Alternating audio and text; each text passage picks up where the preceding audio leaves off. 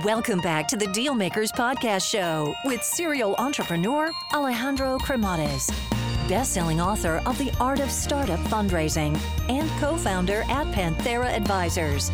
In this podcast, we ask our guests about their successful acquisitions and financing rounds. This episode is brought to you by Gelt. So, when it comes to building wealth, taxes are such a big part of the strategy. And even if you're already filed, being proactive about this year to lower your future liability is so important. Gelt actually provides a proactive approach to tax strategy, combining innovative technology and expert CPAs. By creating personalized tax strategies for your unique financial needs of multiple revenue streams, M&As, restricted stocks, various investments, and more, you can keep your hard-earned money.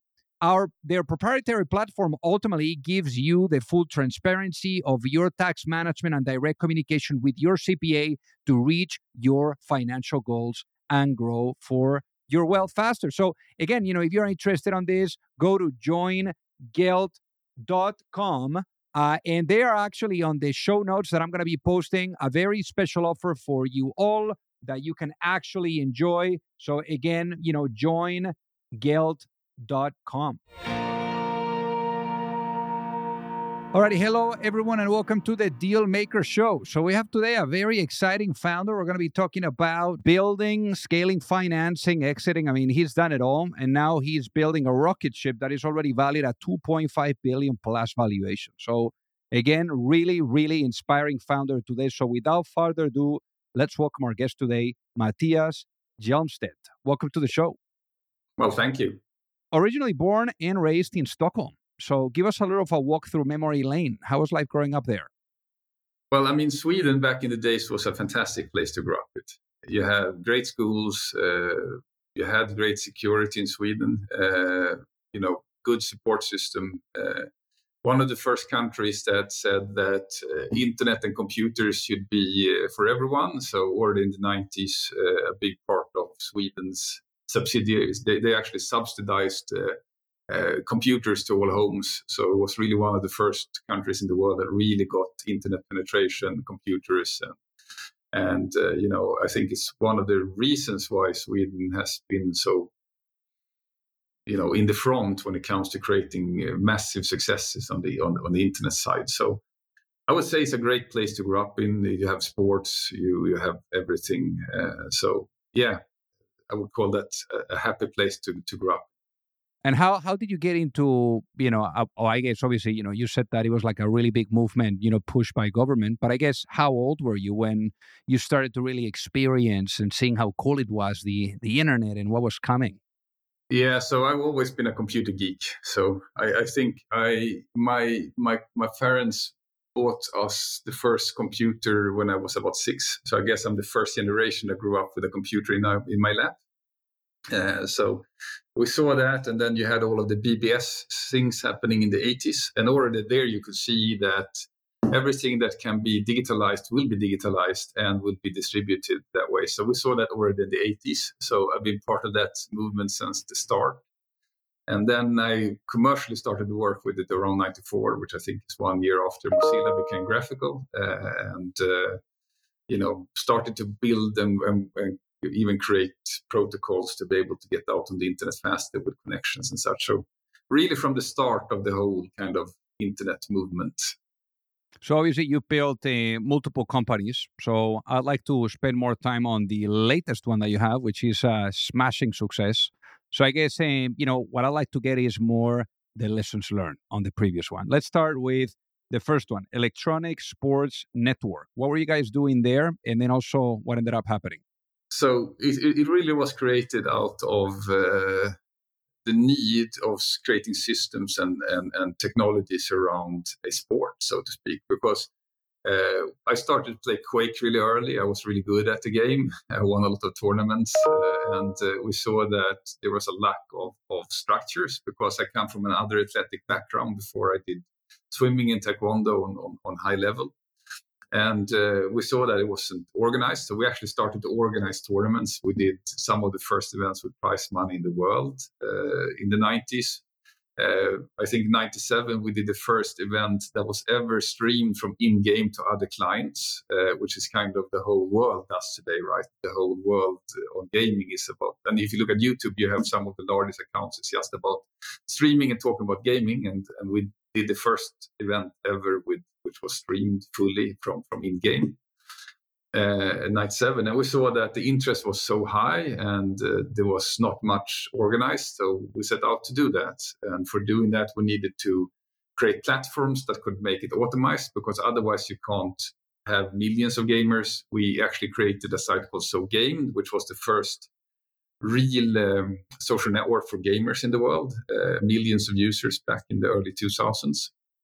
And we saw that if we could make games social, uh, which esports is, you stopped piracy because you would have to log in to uh, to the games to play online, and, and when you played with each other, um, uh, it became uh, you know you took the longevity from a game from three weeks, uh, which was a kind of hype cycle, to many years. I mean, Counter Strike is still around and was launched in the 90s. Uh, so what, what, happened with esports is it massively adapted and created a whole new industry around the games and and we were the first ones really creating massive platforms and events and, and systems around it. We even created the swedish esports league and leagues in all of the other territories which was the first major leagues played out of physical locations. And um, that worked out pretty well. I think about 60 70% of all online gaming esports related gaming in, in northern europe was on the platforms. Um, and at the end, I think around 2013, EA Games and the subsidiary DICE acquired the company. And uh, it's super fun because it's still the basis of their platforms. It's called the Battlelog if you are familiar with the games. So if you play uh, uh, Battlefield or Star Wars games, etc., you will log in through the Battlelog. It will be every game start. It will be every statistic. It will be even every second screen interaction that you have. So it's pretty cool to see your tech 25 years later still uh, in the center of, of an industry uh, for some of the biggest games. So no kidding. And also, it was the uh, first company, first uh, exit. No. So how how did it feel to um, go through the full cycle of a business? You know, from building it to scaling it to then all of a sudden you go through the acquisition well how did that acquisition process you know uh, look like for you guys and and how did that visibility well, how was that visibility into the full cycle too yeah i think uh, when it comes to to that company on the exit side um, i had a lot of help the actual ceo of that company that that was running it for us uh, was instrumental in that work. And and of course i mean i think one of the things that people think is that when you sold a company uh, you go out and party uh, but the actual uh, thing that happens in general and i've sold a couple of companies now i invest in a couple of companies that also was sold uh, the usual effect afterwards when you put your life into something is that you just are kind of blank for a week. It's kind of a vacuum that is created. It's not kind of a euphoria. That comes a little bit later. Uh, and for me, I've always been very entrepreneurial. So once something has been sold, there's been a short break, and then it's more about what do I do now, and then you start something new. Uh, so for me, um, it was never about making exits or, or earning money in, in, companies. It was always about the passion of creating something uh, where you saw impact in many people's lives, made something better. Um, took something that was a passion for me back in the days, computer games, and organized it and and and and uh, was part of, of, of creating kind of the back end of an esport industry. One thing here very interesting, you know, that you say is is the passion. You know how the passion feels things. You know, there's so many people that are not able to find their passion. I think that uh, one thing in life, right, and and then they end up miserable, just you know, pushing paper behind, you know, desk nine to five, and not excited about what they're doing. I guess in your case, you know, it sounds like for every company that you've done, you've been able to tune into yourself, to tune into whatever was moving you, whatever, you know, you were passionate about and excited about, where you had a deep interest and then you were able to monetize, you know, and convert that into a business. How does that process of building a company around your passion, how do you tune in into your passion and and really listen to get there? Yeah. I think you know when you look back in the first company, uh, I can't take any large credit other than I turned a passion into a business because I really like liked to do it and I wanted it to be better. So it was really created out of wanting uh, something to work so I could have more fun with it myself. So that was really the reason why it was started. Uh, after that, uh, I've been way more methodical uh, and and done a lot of zooming out work uh, because for instance, I always had a passion of movies. I always had a passion in all of the things uh, television, right? Uh, like, and I always had a massive passion in music, which is what I work with now. Uh, and uh, when it came to, for instance, the first thing that we started to do, which was uh, video, so the company that we created was more or less, than, a Netflix before Netflix in Europe. It really came out of a problem uh, that it was very, very hard to uh, be able to actually consume the things you wanted to. Uh, so it was hard. You have to go and rent movies or buy movies, and you couldn't just sit at home and get whatever you wanted when you were home, right? You still had to make an issue around it, which created piracy, right? You had piracy around music, uh, you had piracy around movies, and it all came from accessibility. Uh, how is it? Is it hard to access something you find a way to access it easier. And this is in many ways where piracy came from. And uh, we, I, I, really saw, and it came from from an issue of, of seeing that it just is very, very hard consume movies in an easy way and get access to all of them. Because even if you go to a store back in the 2000s, something, there was a lot of movies missing uh, because you had windowing, right? You had movies, coming to the movies, went to DVD, second DVD window, then it went to pay TV, free TV, and then it went out to the ether somewhere, and it was hard to access those movies. So it was kind of a library problem as well to be able to want to see what you want to see. So we actually took a lot of time there spent a lot of time of actually looking at the industry. Why is it like this? What are the different players doing? Why were they formed? What are driving them? And when you understand uh, the industry, it's much easier to understand what you could do in the industry because you need to learn to align to where the money in an industry is. Uh, and this is kind of a learning I've seen so many entrepreneurs fail at over the years because they come up with this great idea uh, that on paper looks amazing. Uh, everybody should agree to that idea on paper but you have failed to actually understand what drives the money into the industry first, the players that will block you from coming in. And if you understand that first, you will much easier understand how to apply it. So this is this is really what what I did with passion. I took the passion, looked at all of the problems to be able to actually consume it the right way. Did a lot of research because it was just not me that had the issue and then actually seeing where is all of the money flowing why is the decisions made and happening like they do and how do you actually make the lives easier and better for the ones that is actually producing movies and uh, uh, and at the end creating more windows for them to consume them through to to, to end consumers uh, uh which actually brings the movies out so it, it really came from being very methodical about it uh, over time. And the same goes for the other two companies I created. They were really created to fix large issues in industries without really destroying the industries, rather enhancing them. Now, in this case, you know, for for this one, for Voddler, something that you really understood was being in control, being in control of your own destiny, of the future as an entrepreneur. Tell us about this. Why is this so important? so one of the things I've learned really as an entrepreneur is that when you you know when you're young as an entrepreneur, you focus on building. You see the problem, uh, you are kind of naive about it. I want to fix it. Uh, my first company was very successful. Uh, so you want to start building. We had great success in the company. We had 10% of Sweden signing up for the service within a week of the launch. It was super high. Um, but I did not mind really all of the things around board composition. How does politics flow? How is decisions really made? Uh, how do you work with investors? What are the veto rights and, and, and, and rights that you sign on when you do investment rounds, etc. And all of that always ends up hurting you at the end uh, if you don't think about it.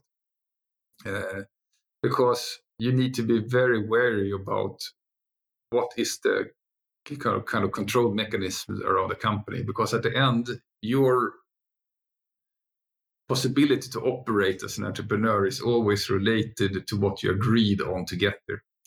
Uh, and I can promise everyone that listens to this that it's worth the extra time and effort to drive that negotiation to the end and not just be happy with it because you're stressed.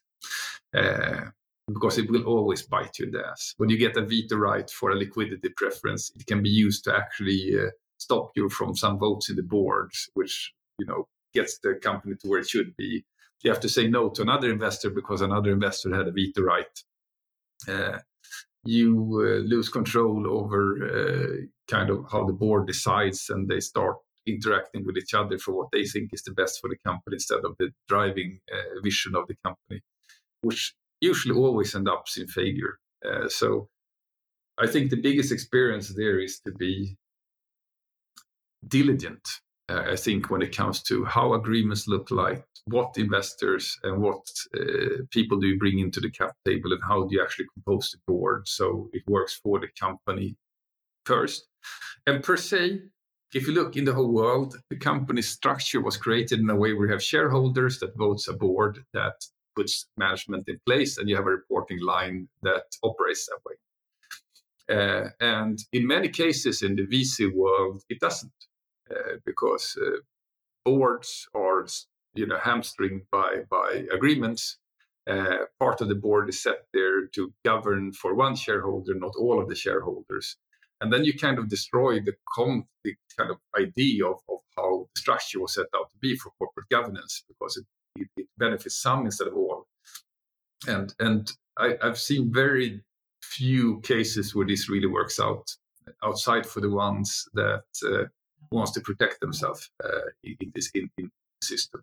But it seldom you know gives you great companies. So that's a big big big learning uh, i have to say no kidding. No kidding. Now, obviously, uh, one what what happened basically is you guys ended up selling to to investors your position, and you ended up, you know, turning into a new chapter, and that chapter was Magine. So, real quick here, what what is Magine because it's still around, and yeah. uh, what was the lesson that you took away from your experience with Magine?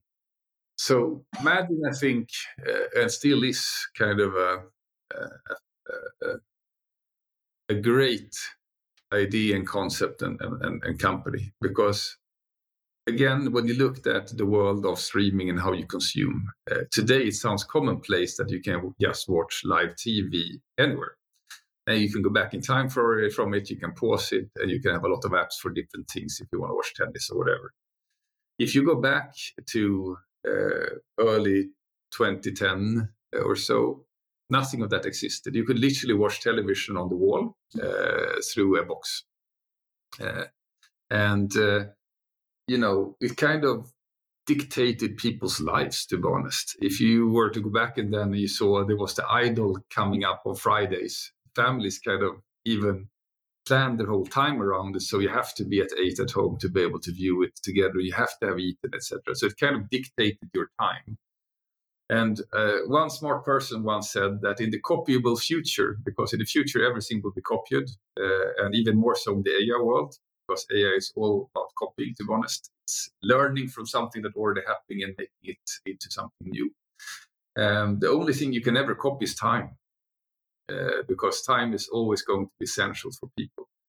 And TV was one of those things that was really hampered by time because it was a live signal, and if you missed it, you missed it uh, if you didn't remember to put your PVR on the recording. Uh, so it was kind of the largest media industry in the world, which had uh, almost the whole world tuning in, uh, was hampered by time. And Magine was really created around that. What can we do to remove that constraint, make television available on any device at any time? So we actually invented a lot of technologies where we could literally record all TV worldwide uh, in the cloud and making available at any time at any device uh, directly after Signal. And we even did the first agreement that I know of together with, uh, I, I, can't say it because I think it's still under NDA, but we did it one, one of the largest TV groups in the world. And the first time it was licensed to go back in time over a cloud signal, we did 2013. Which today is commonplace. Today you can do it everywhere, right? But we did that. We even streamed football before anyone. So we actually streamed the World Cup in football in Germany on, on, Magine, for instance, which was great because um, I don't know if everybody remembers World Cup 2014, but Germany won. Uh, and uh, they won by quite a lot over Brazil. And it was in Brazil, the whole uh, event. And all games were played at 10 o'clock in the evening CET, Central European Time, except for the final, which was played at 9, uh, which meant that we had millions of Germans tuning in late because every single game was supposed to be at 10.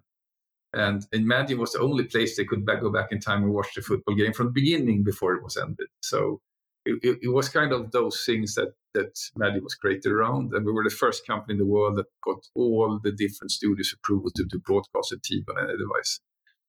And the amount of work there to actually be able to do that is is immense. You have to work diligently over time, clear rights, understand who sits behind rights, understand the politics around rights, and also understand how rights are in different territories, etc. So there was a lot of work to to make that happen. Uh, but once it happened, it became magical because everybody that tried that the first time, what do you mean I can just go back to the last program that was played and just play it instead of watching now? Yes, you can.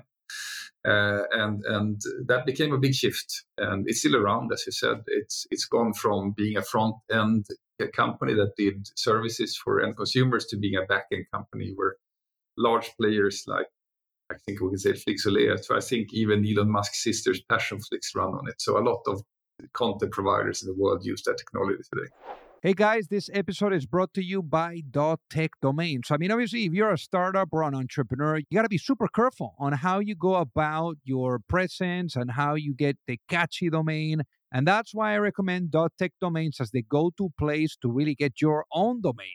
A good example here is Aurora.tech, which is an innovative brand that has the .tech domain associated to it. Aurora.tech actually works at the intersection of rigorous engineering to address one of the most challenging issues of our generation, which is transforming the way that people and goods move. It is set to launch Horizon, which is Aurora's first autonomous service that's designed to bring safety, value, and efficiency to carriers and fleet owners. I've actually arranged an amazing deal for all of you and that is you can get your one year domain for $10 or a five year domain for $50. Just go to go.tech forward slash deal makers. And that's again go.tech forward slash deal makers to get your own. And you were talking about time earlier. I wanna I wanna ask you something here when it comes to time, and that is work life balance with family members. I mean, over the course of time, I know that you've seen, you know, stuff happening with co-founders, with employees, when family issues, you know, would arise because maybe they were neglecting that side of the equation. Tell us about this.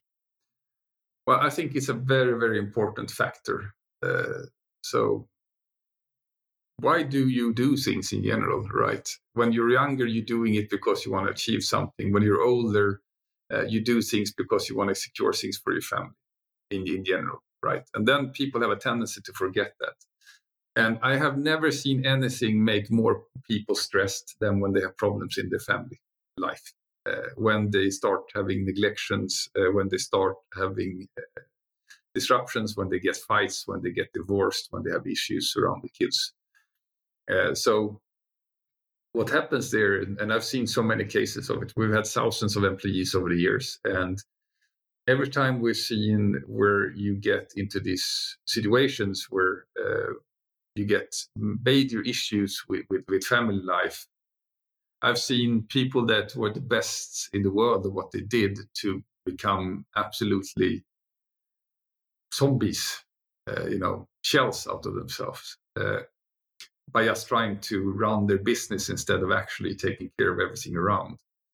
So one of the big experience that I have uh, with having so many employees, co-founders, and partners is that I've seen very few being able to manage a good company and having a family crisis at the same time. It usually just doesn't work. Uh, so when you actually get people to understand that family life work balance is actually what makes you work better, it's not about working 20 hours a day. It's about being effective around it so you also have times for other things because uh, what happens otherwise is that people get narrow minded. Uh, so I, I, think it's, it's very easily forgotten, and, and there's been a kind of an idolization in the world of, of founders and, and, and startups that the ones that works the most hours are the ones that are the most successful. And it's seldom so. Uh, most of the people that are very successful usually have time to think, time to reflect, time to zoom out, time to actually operate the company from a larger perspective. And to be able to do so, you also have to be in balance. Uh, because if you're unbalanced, you're usually not a good operator. So I, I have to say, I've seen so many cases. I have numerous occasions where people that really was on top of the game that did some of the largest businesses I've ever seen that failed because of not taking care of their balance uh, in their life. That's so so important, uh, Mattias, and and and I don't think that people talk about it enough. So um, thank you for for sharing that. Now, what was the transition of events? You know, from Magine to the rocket ship that you're riding with Utopia Music. You know, multi unicorn um, value, valuation. What what were the sequences of events that needed to happen for you to bring Utopia to life? I think um, it's always been kind of the, background, right? Because for me, music has always been so important. My co-founder as well, and uh, it's kind of one of those factors for me that is so important for for humans. I've only met one person in my whole life that didn't have a great relationship with music. Kind of a little bit autistic. Uh, great. He, he, runs a very very large company that everybody would know, uh, but I'm not going to tell. Uh, but he thinks that music uh, disrupts his, his, his thought patterns. outside of that, I've met very few people that doesn't have music as an important factor of the life. Uh, from the moods they're in to the music they grew up with to the love uh, that to the music that they had when they met their loved ones to music that is part of revolutions every revolution do have a song uh, to to to love, to passion, to when you're sad, uh, and all of the things in between. It's such an important factor of humanity, uh, really. Uh, I mean, even if you go would find one of those tribes that still exists somewhere in the world that doesn't interact with the rest of humanity, I can promise you they have music. Uh, so music has been such an important factor of, of, of of the world and it, it, it changes people. It, it, it's even been proven that if you have Alzheimer's and you hear music from when you were young, you start recollection things, right? It's, it's kind of a time machine. If I played you a song that you haven't heard for 20 years, but it was a, a song what, which was played when something big happened in your life, you would be transported back and all of the emotions and feelings would come back. So it's such an important factor. And then seeing how the industry was not helping it. So the industry is kind of archaic and old and and and uh, kind of problematic and uh, not in a good way seeing to it that all of the good music comes out and the ones creating it actually can live for it. it it's kind of blocking itself and it comes from you know just inefficiencies, uh, fragmentation, and, and and and all of these different problems in between we just had to go in and fix it. We just had to create a company that comes in and tries to make it more efficient. So more music can come out, and the ones that live from it could live from it better without having all of the hassle, because that would lead to more music in the world. And for me, that makes the world better. Uh, so this is really the reason why we created Utopia. And one of the reasons when we saw that Maddie was starting to operate well, it had a CEO, a good board, etc. We just had to step out and do it. And what ended up being the business model of Utopia Music? How do you guys make money? So Utopia has a lot of business model because Utopia is kind of a large player in the music industry today. Uh, because it's very easy to confuse uh, an industry with digitalization uh, because it's been such an important part of, of, of, of music, for instance. Everybody listens to Spotify, etc but it's still not all of the revenue. Actually, it's, it's, not even half of the revenue of the music industry because the industry is all about someone created music, someone listened to music, everything in between is the industry.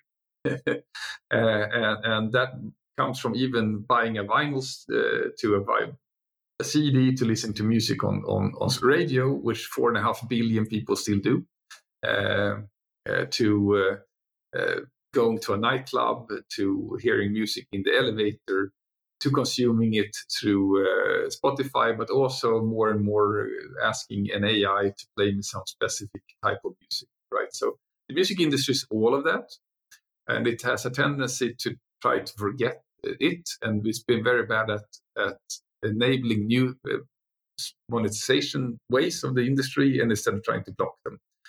So music industry should be the biggest industry of the of the media industries, but it's the smallest. Uh, and it's, it's because of it's been so focused on where it is instead of where it should go. And uh, uh, that means that when you work with it, you have to segment yourself. Uh, because the industry segments itself to what are you? Are you a publishing platform? Are you the administration part? Are you a recording uh, studio? Are you a delivery platform? Are you a consumer friend, uh, fronting uh, platform? Are you a collecting agency, etc.? And that then fragments you up into different territories again, because every territory does it its own way. But it is governed by the strongest kind of asset-backed legal framework that exists, which is the copyright laws, which is kind of worldwide, and every country in the world more or less have, have signed on to the treaties. So, what does Utopia do? Well, at the first case, as I said, it's about who owns or created music, and at the second stage, is who listened to it. Uh, and Utopia is by far the best in that. We have seen to it that we know who owns because there is no central register in it. And we actually track all of the global usage of music so it actually can be paid correctly. Uh, and the rest is processing of having of handling that so money can actually flow in the system faster and better. And by doing so, we have to interface in different parts of the industry. So we do everything from actual distribution of music. We even uh, do about 98% of all deliveries of physical vinyls in UK, for instance. So in UK, every single uh, CD or record you would buy has been uh, delivered by Utopia. Um, because it's such an important asset, actually, and it's the fastest growing revenue in the music industry. People don't know that, but 30%, 33% year to year growth on vinyl. Um, and it's driven by younger population. So post COVID, uh, it has been more important to actually have physical things and not just digital things anymore because you were kind of locked away. So you kind of see a revival in in in in things. Everything has been going digital for many years, and now it's going you know back a bit to you know getting other things important. So Utopia does that. Uh, we do with the actual collection and, and, and, distribution of money. We even have uh, uh, advances. So when and this is going to sound insane, but if you're uh, for instance, an American artist, and you were played on radio in Germany, uh, it can take two years for you to get paid. Uh, and even if if you're a songwriter and you uploaded your music uh, through a distribution platform to Spotify, and your music was played on Spotify, the average payout time through the system is nine months. Uh, so it, it's it's a lot of, of legacy in there, and you lose a lot of money in the way. We can even so we can recognize the play and we can actually advance the money to, to the players. So you can get the money tomorrow instead of waiting uh, uh, for years to get the capital, which means that you are again your control of your destiny. You, instead of selling your assets, you can actually have them, control them, and work with them. Uh, so we, we work on, on many of those different things. We enable different players uh, with technologies. So we do it for other players that use our technologies to do so instead of trying to be the one. And the long term model of Utopia is really if someone collects money, it should go through the system so it goes faster and will enable anyone to do so. Uh, so we work with actual societies in the different territories to upgrade them and, and make them modern.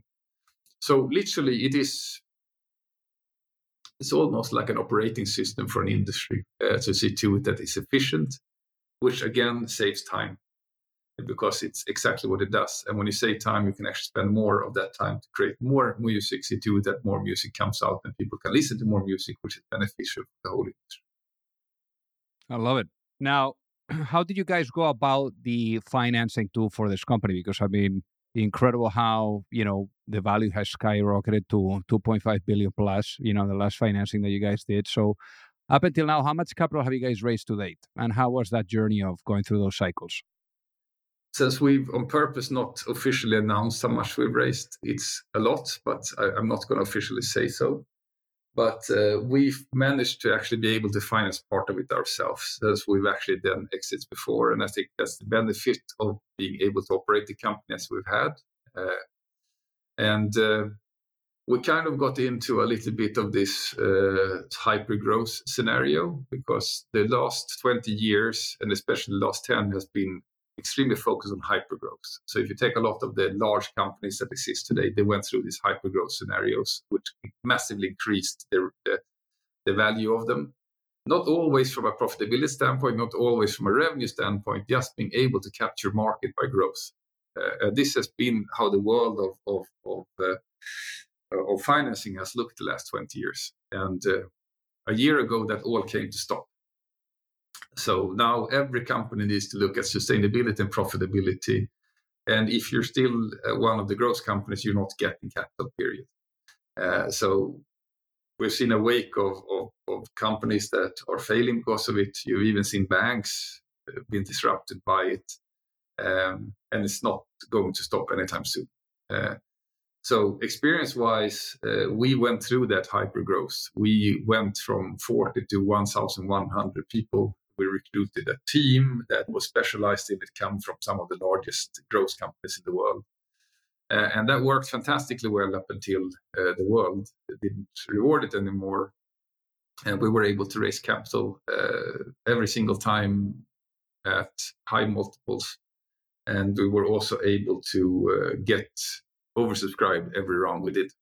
So we were in the fortunate situation of being able to control the life and the destiny of the company which led to all board members actually be selected board members, only have one share class, etc., which means that the value is the same for all shareholders. Uh, and all of this has been very diligent work, and you could have done it easier, but by doing so, we've been in control of the company. Um, but I have to say, the, the last year has been a very interesting year. I've been operating from the board. So we recruited a, a global CEO and uh, I will see to it that we take care of how we work with investors and boards and all of the different things to make the company being able to operate. And in January this year, I was asked by the board to step in as a CEO. So I, I stepped back in, and then I've been optimizing uh, and and uh, the company. And it's one of the biggest experiences I've had in my life of of uh, having to see to it that everything that was in hypergrowth, which literally means if something burns in the corner, you just leave it alone because if you try to to to turn out that fire, you're not moving fast enough. To actually seeing to that every fire is turned out, because that's the only way to be sustainable over time and and, and run your company versus profitability. So we've gone through the the life cycles that I think you see in the world of of, of, technology today. We've had to downsize, we've had to look at operations. How many offices do we have? What is the cost? How do we operate? How do we have cost controls? How we have controls of the development cycles, go to market, all this. So, in, in about six months, we've been able to lower our burn with about 75%, and we're wow. still increasing our revenue this year with about 80%. Uh, so uh, it's, it's, an interesting story, but you know, doing that and doing that kind of restructuring also requires money, and that's been you know not the easiest thing to do even for us. Uh, you know, uh, unicorn level company, we we have the same problem, and that's why you see the likes of Klarna losing 85, 90 percent of their valuation, uh, because at the end there's always an equation of, of, of, valuation versus trajectory of a company. But it's it's a very interesting uh, experience to look at how do you take all the decisions uh, because uh, we set out to be one of the companies that do take the decisions that see to it that you do all of the things you need. Um, and uh, as i said it's not easy. Uh, i mean we created a company with very high human values. You can't name yourself utopia without it. And then actually having to let go people that are you know there for the vision uh, to be able to get there it's it's been a you know tough but interesting uh, you know journey, but also kind of a sad one because there's been so many great people. But yeah. at the end, the vision of making the world of music better is too important to not take all of the decisions to get there. And I think one of the learnings I've had in all of my companies is that the ones who succeed are the ones who decide. Uh, if you are thinking something will fix itself, if you hope something will go away, if you think that uh, if we just do this a little bit more, things will happen. I think the most and biggest uh, experience and, and uh, advice I can give to everyone: uh, take adv- take take decisions, uh, operate, uh, don't hesitate, go forward always, because that's what make a company successful. And when it, when we talk about valuations, one of the best uh, anecdotes or kind of uh, not anecdote really, but the best uh, kind of quote I've ever heard is the valuation of a company is usually equal to the amount of problems you solved to get. And I think that's the life of an entrepreneur. Got it. I mean, unbelievable the um the lessons learned, you know, throughout your journey and and and also what you guys are doing. I mean, I agree as well that in the end too you know like those cycles you know they end up making companies much stronger too no? Because they they they help you to really take a look at things. So i'm sure that there's a ton of people right now that are super inspired and that are wondering hey what is the best way for me to reach out to Mattias and say hi? What is the best way for them to do so?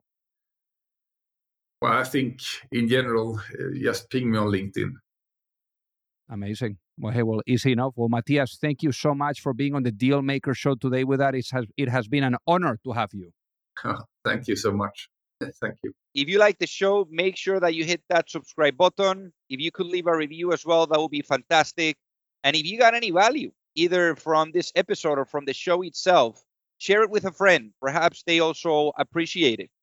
So also remember that if you need any help, whether it is with your fundraising efforts, or with selling your business, you can reach me at alejandro at pantheraadvisors.com. You've reached the end of another episode of the Dealmakers Podcast. For free resources and materials, head over to alejandrocremades.com. Thank you for listening and see you at the next episode.